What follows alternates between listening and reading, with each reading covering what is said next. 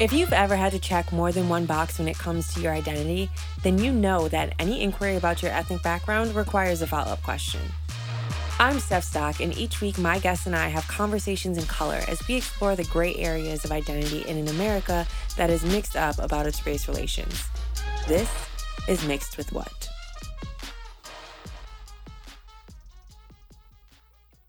I want you to take a moment to think about something you love, something you like, and something you could kind of do without. I love to hear from this community, so don't be shy about sharing your answers with me on social or even in the comment section when you leave your next five star review. See what I did there? Okay, but for real, when I think about these three things, from my least favorite to the thing that sparks the most joy, I'd say my do without is, and this is an unpopular opinion, but my do without is definitely shopping. Shopping typically is not a very fun activity for me. And anyone who knows me knows that I don't like shopping of any kind. I don't like grocery shopping. It's freezing inside the grocery store. Christmas shopping, I am the present, okay? I don't like shopping for clothes or furniture or really anything that requires me to make a decision. It's not an excuse, but I'm a Gemini. I tend to be indecisive. And I feel like shopping requires a use of limited resources like time and money. And I don't know, I could just think of a lot of things I'd rather do. But then there's this long list of things that I do like, including jumpsuits, one piece sets, and made for you looks. Again, I'm indecisive, so the idea of having one piece of clothing that works from top to bottom alleviates a lot of my anxiety. And when I think of the things I love, that list is long as well. But at the top of my love list are stories. I love books, I love movies, TV shows, gossip. I want to hear all about how your day went and I actually started an entire podcast so I could listen and learn and share more stories. Now, one of those stories is the story of my next guest, Nasrin. She has effortlessly taken the things that I love as well as the things that I love to hate and made an entire e commerce brand out of it. And she's killing it.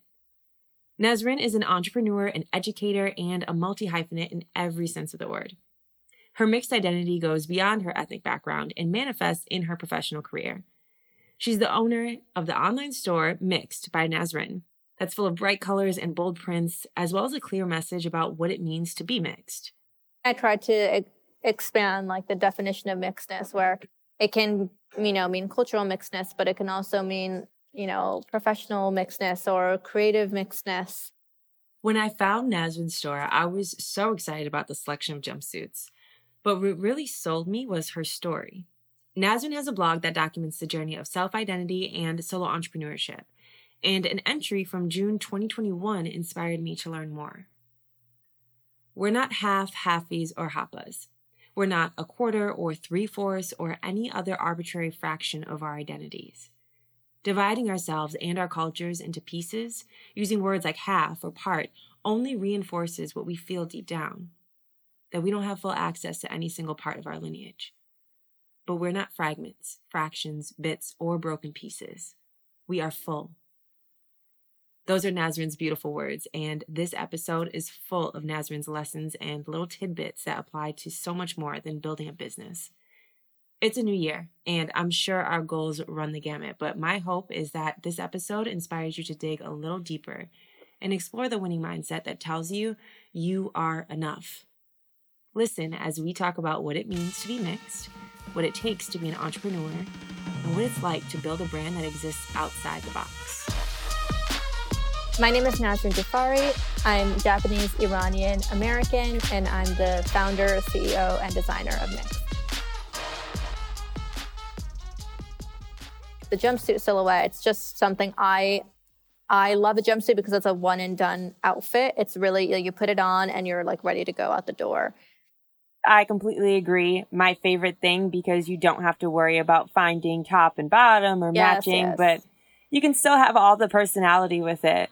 And uh, did you consider yourself a fashion person before? Because I feel like the fashion industry can be a little bit intimidating if you're not, you know, in it, in it. Yeah.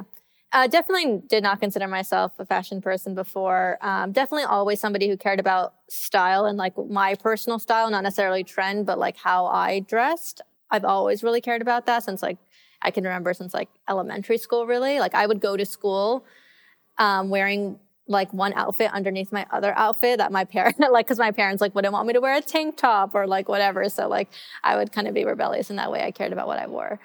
Um, but yeah i mean i also think i think from the outside it, it looks like people in the fashion space are like it's very intimidating. And i would say i also agree with that i still feel that but i think a lot of people who are in fashion didn't expect that they would be correct me if I'm wrong, but I feel like there's a difference between building a brand and building a business.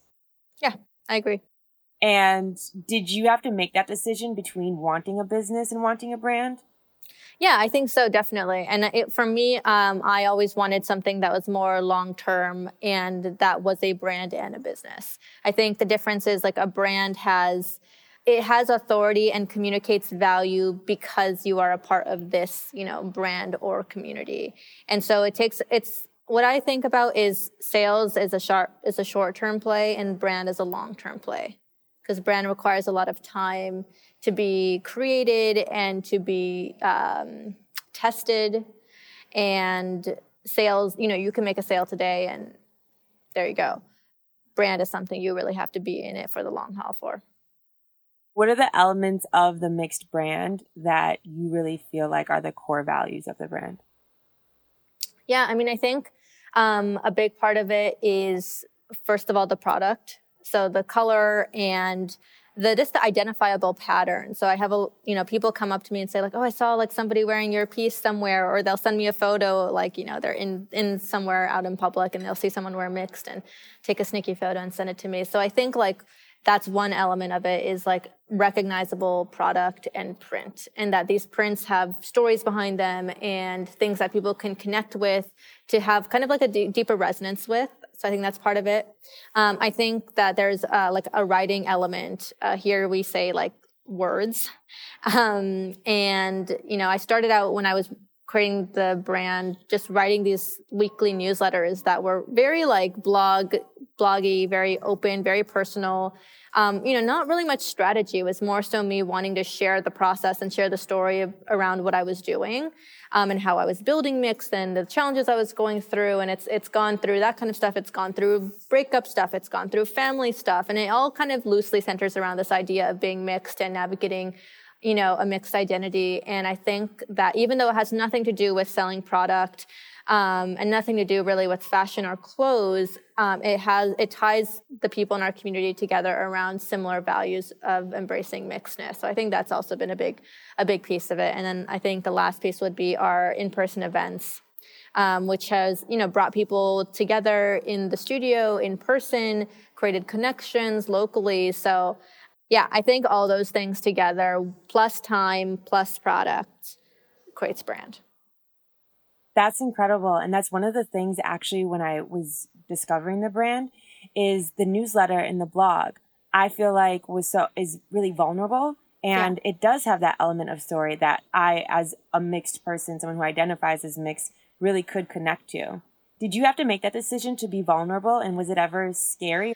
It gets a little bit scarier as the newsletter gets bigger because there are a lot of people now that I just don't know. But I honestly just, in my mind, I just keep it very anonymous. Like I don't think about anybody, I try not to think about anybody specific reading the newsletter because if I think about like, oh, you know, my partner's parents are reading it or like, you know, whoever it is, then it, sometimes I can psych myself out. So I try to write it and hit send and I don't look like I, I forget it ever happened after that. I love that. Note to self because it can be what is it? You can't be creative and a critic at the same time. Yeah. So when I came across your brand, a few things that stood out to me was first of all, of course, the color and the design, so beautiful. Um, and then obviously the name mixed, but I didn't want to make the assumption that just because you were calling it mixed, that that was a direct reflection of you or what it was about. So when I did some digging, I was super excited to see that that actually is what Mix is about. But I want to hear from you more about your brand and why why you started it and why you chose the name Mix. Because to me, it seems like a little bit on the nose, which I absolutely love. So I want to know how it's an expression of what it is that you create. Yeah, I mean, I found that for myself personally, throughout my life, I felt very mixed, whether it's been culturally or professionally or even creatively in the types of designs I like to create. So I don't like to, you know, keep myself into a single box. And the idea of mixed is uh, about embracing all these different parts of our identity and to accept all of them as who we are as opposed to having to silo our identity into neat different boxes. Have you always had that outlook on being mixed where it's a positive thing to be celebrated not fitting in a box? Or is that something that you developed over time? You know, I think they've definitely developed over time. When I was younger, growing up, um, my dad is Iranian and my mom was Japanese, and they had, and I grew up in the U.S. in L.A. And so there was a lot of different kind of cultural norms in the household, and I think that was, and also my parents were very different. Um, and I think that navigating the their differences and what their expectations of me were um, was tricky. But ultimately, what I've been able to really appreciate as an adult is how both of their characteristics, I think, have really balanced me out. For sure, absolutely. And when people ask you how you identify, what do you typically say? Yeah, I, so I would say I'm Japanese and Iranian. That's typically what I'll say. I should say American because that's obviously a huge part of my identity growing up here. So Japanese Iranian, and I grew up in LA, it's kind of thing. Yeah. And when there's so many intersections, I think to your identity, which we all have so many intersections to our identity, it can feel really confusing to just try to put one category or one label on it. Yeah. I've come to a journey with this podcast because I used to feel kind of funny saying I'm mixed. And now I celebrate it in a way because I'm like, it actually is the thing that's closest to, you know, articulating me in all of my different ways. Yeah. How would you say your parents and their cultures were different? My dad is Iranian and comes from a big family of 10 siblings. And so, um, you know, he was super family oriented. We had family parties every weekend. He loved to chat and he didn't mind being late places and just like in general, a little bit more of like a fluid, outgoing person. And my mom came from a really small family. Um, most of the family members were really kind of estranged, so not as many kind of strong family values there. Um, really prefer to keep to herself. Really cared about everything being in the right place at the right time.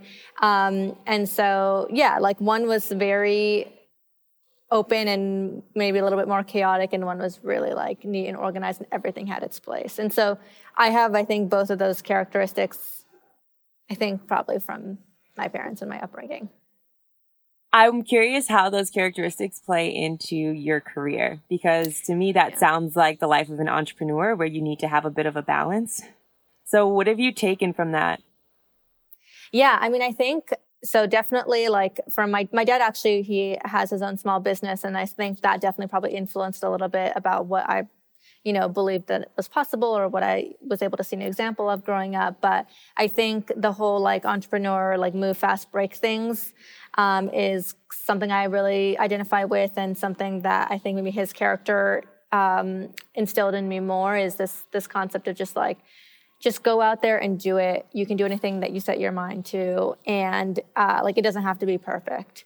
Um, whereas my mom is kind of more of the refinement side of doing everything exactly the way it needs to be done. And so I find um, when I first in the in the early days of going from zero to one as a founder, you really need a little bit of that um, chaotic energy and the ability to like put something put like a mvp together a minimum viable product and not worry too much if it's perfect because it will not be perfect in your first iteration but you just have to get it out there um, and i think as you move on after you hit that like that zero to one phase that one phase as you move to scale beyond that you need to start adding that refinement and adding those processes in and i think that's kind of where i am now is trying to hone in a little bit on more of that like chaotic founder energy and, and move a little bit more into refinement and process. I know that you started off as an educator and now you're educating in the realm of e-commerce, which I love that all of your different identities and careers have come together in a way. And I think that's something for a lot of multi hyphenate and multiracial people um, is very difficult to kind of see all the different ways when you're doing a lot of different things to see how they might come together. So I'm curious with you when things started coming together, were you like, oh, this makes sense? Or along the journey when you were kind of gathering your lessons and gathering your experience, did it feel confusing or have you always known you've been on the right path, so to speak? Um, I think I tried to focus a little bit as opposed to taking a long view on things, thinking about I'm doing this thing right now. Am I engaged with it? Am I curious about it? Am I, it's not about am I happy? Because sometimes you're really engaged and it's hard and you might not be happy, but like, is this thing, am I excited to do this thing? You know, really it's like, am I engaged? Am I being stretched? And so it wasn't really like, am I going to like this in five years? It's like, do I like this now? And I find that um, and again, like is not always the best. I'm going to use the word engaged. Am I engaged now? And when the answer is yes, I keep going. And if the answer is no, and it's no for too long, that's when I will stop doing something. Okay. Um, and so it's really like my, I, I really believe in like, you know, just putting one foot in front of the other as opposed to creating like a, you know, a massive blueprint that I have to hold myself for to 10 years because I said one day that in 10 years I want to do X. Because maybe, you know, that route changes, the path changes. Um, so really just being present to where I am each day. Yeah, it sounds like living in the present moment has served you best. I think it's really just something um, I've come to terms with over time because I think that there is a concept that, like, you know, if I do this thing, then one day I will feel X. And I don't necessarily that is, that is definitely true in some cases, but I don't want to put in all this work now to hopefully one day feel something. I think I want to make sure that what I'm doing today is the thing that I am engaged with. And as long as you are true to that every day, then over time that will stack up and that will lead you on the right path. You know, like we can think that, you know, I want to be X thing in the future and it may not be in practice what you actually want to do. And sometimes it's difficult to admit that to yourself because you've already maybe gone down the path of trying to be X thing and you know you feel like you have these sunk costs. Like I went to school, I went to undergrad for education. All the networks I created were in education. I thought I was going to start a school. I thought that I'd maybe end up going into politics, um, like in the edu- education realm um, one day. And I went down that path for like, you know, five, six years because I had four years of college and two years after that. And um, it could be hard at, after that point to think, to say, like, this actually isn't the thing I want to do anymore because I've already spent so much time and, you know, not to mention money doing that. But, um, you know, ultimately for me, I found that like making the change and doing the thing you are actually engaged with today uh, is what actually course corrects you onto the right path. Yeah, it takes a lot of courage and bravery, I think, to change your mind and own that decision. I would love to know more um, as to why you chose to articulate it as engaged, because I think that is a bit more accurate, but I'd like to hear your thoughts behind that. Yeah, I think that um, sometimes you are working on something and it's really hard and it doesn't feel good. And sometimes when it doesn't feel good, that might make you think you don't like it when it's actually just the discomfort of challenge and growth. Mm. You know, so that's why I say engaged as opposed to like, but you know, oftentimes when you're working on something challenging and you're stretching yourself, I think we often do like that feeling. But, you know, I want to, I think sometimes there can be a focus on having like passion or being happy in a job. And that might be the case some days but it may not be the case all days. And to, I think, hold yourself to, I think it's an unrealistic expectation to think that you're going to be like happy and passionate every day because the reality is that with any job, there's going to be difficult moments, there's going to be really tedious moments and just moments where it's like you're just, you're putting in the reps. That's a majority, honestly, of most jobs, whether you're an entrepreneur or not, is just putting in the reps and doing the work every day. It's not sexy, but yeah. you got to keep doing it. That's part of the job do you have anything that really grounds you in the times where you're like, I'm not enjoying this right now, but I want to keep pushing forward?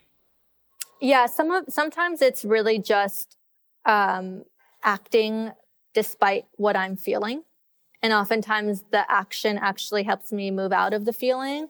Um, and sometimes it is um, allowing myself to feel like, like this is just so like I'm so over this, and telling myself it's okay to feel like that because it's a lot to do every single day. And if I wasn't allowing myself to just get over it sometimes for a couple days or a week, then I think that I would, you know, probably get more like overwhelmed. I think it's it just accepting that it's part of it. Anything that you're doing, like anything that you're living and breathing, you're going to be over it in some phases and some parts of the year. And it's fluid, it's up and down. And when I have a down moment, it's like, all right, well, this will just, an up will follow at some point. So I feel like we follow along on your learning journey because you're so transparent about what it is that you're learning.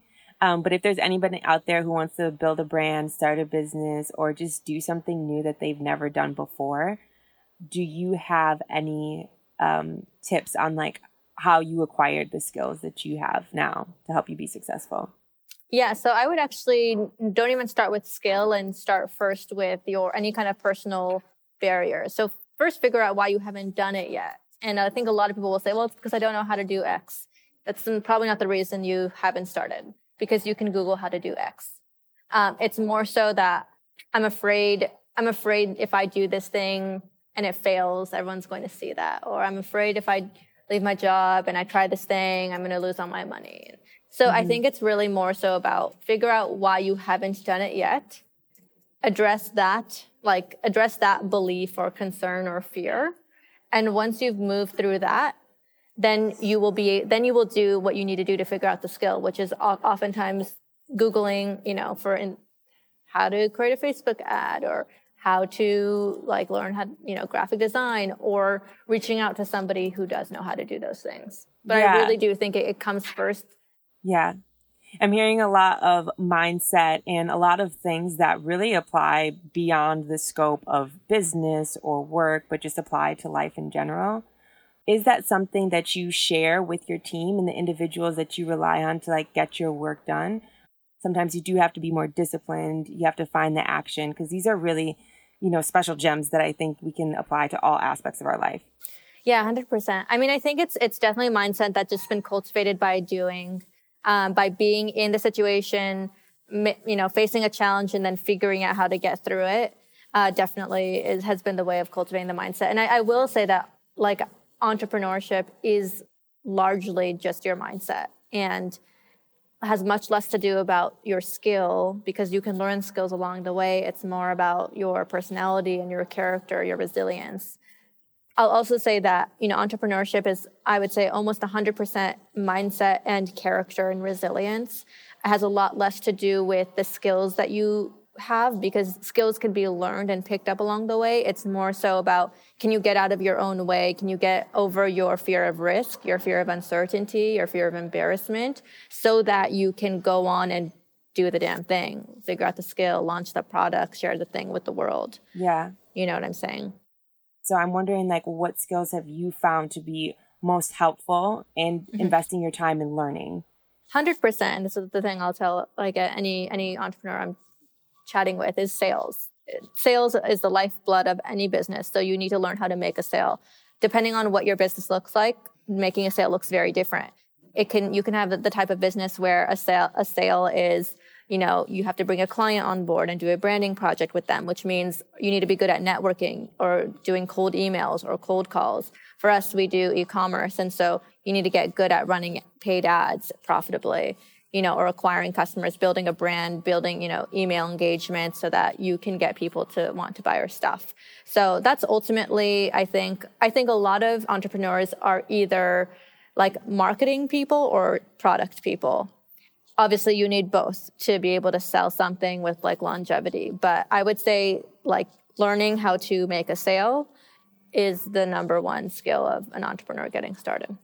When you were like i want to do a business was e-commerce the immediate step or did you think about all of your options? E-commerce was never like a thing i knew about. It's like a definitely a world i've stumbled in and i'm like quite deep. I had previously like you know, I'd been a teacher. And so in some ways it's like a service based job. Um, after I was a teacher, I did some kind of freelance design work. And so that was a little bit more service based. So I really wanted to have the experience of a product based business um, and seeing how I would be able to scale that. Um, so yeah, a lot of it really had to do with the fact that I wanted a physical product, and because of like the generation we're in, it has made sense to sell online. You know, when I started out all of this, did I know that it was going to be like e- like that? It was called e-commerce? Like, no, not really. But it's like, okay, well, everyone sells shit online these days, so like I can make something physical, I could sell it online, figure out how to ship it, and yeah, ultimately that was what I was getting into was e-commerce. How did you determine what you wanted your product to be? Because you could sell anything online. Your items are so beautiful and just like bright and bold. And so I'm curious about some of the decisions that got you to developing that product. Thanks. Um, I so I started out with face masks in the pandemic, and that was like the really obvious, like the really clear thing to do because we were in the pandemic, and I had these prints that I designed, and I could, you know, I turned them into fabric, and the fabric turns into a mask.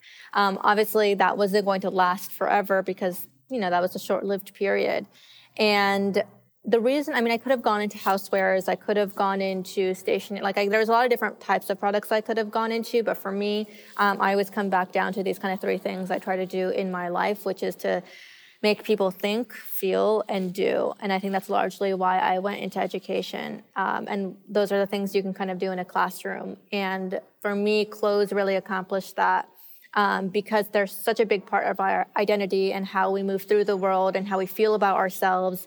Um, I really like things that have high impact and high touch with people. So, like, I always give the example, like, I wouldn't sell toothbrushes because it's just not, it just doesn't, it doesn't interest me, it doesn't excite me. I love consumer, I love like human psychology, I love behavior, and I think that clothes and fashion just really lives in that space. So, what is it that you see for the mixed community? Hmm. Um, I think I could speak more confidently for the brand, but I, um, you know, I'm, I'm excited for, like I said, our fall collection launch, and we have, you know, we have ideas to do things like panels and, you know, different kind of more like intimate events that are not focused around shopping. I would love to fold back in these ideas of around like you know hosting a panel having people get together network chat where we can connect around like ideas and concepts around mixedness that don't necessarily have to do with like buying the clothes or you know making a sale.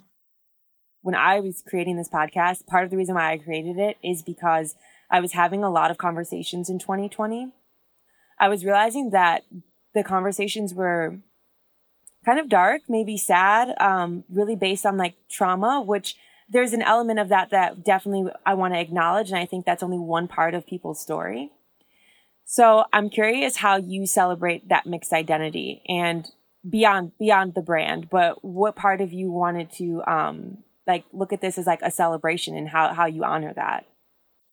Yeah, I mean, I think definitely just in like and I don't know if this is if I'm making it about the brand, but the product and the color and the pattern of it. Like the point is like you are standing loud and proud in that statement that you are mixed. Um, so yeah, that's definitely a a part of it. And I think for me, I tried to e- expand like the definition of mixedness, where it can, you know, mean cultural mixedness, but it can also mean, you know, professional mixedness or creative mixedness. Um, yeah. There's a lot, or just even like, or even just in like holding two different emotions, you know, that those two things can exist at once. I'd like to thank Nasrin for joining us on Mixed with What and sharing her experience as an entrepreneur one of the greatest lessons I've taken from these conversations is that identity is so much more than what we're mixed with. And who we are is often a combination of what we do and how we show up in the world. Nasrin's story is a reminder that where we come from and our personal experiences are preparation for all of us to step into our purpose. Thank you for tuning into another episode of Mixed with What. And don't forget to leave a review, subscribe to the podcast, and join the conversation on IG at Mixed with What Podcast.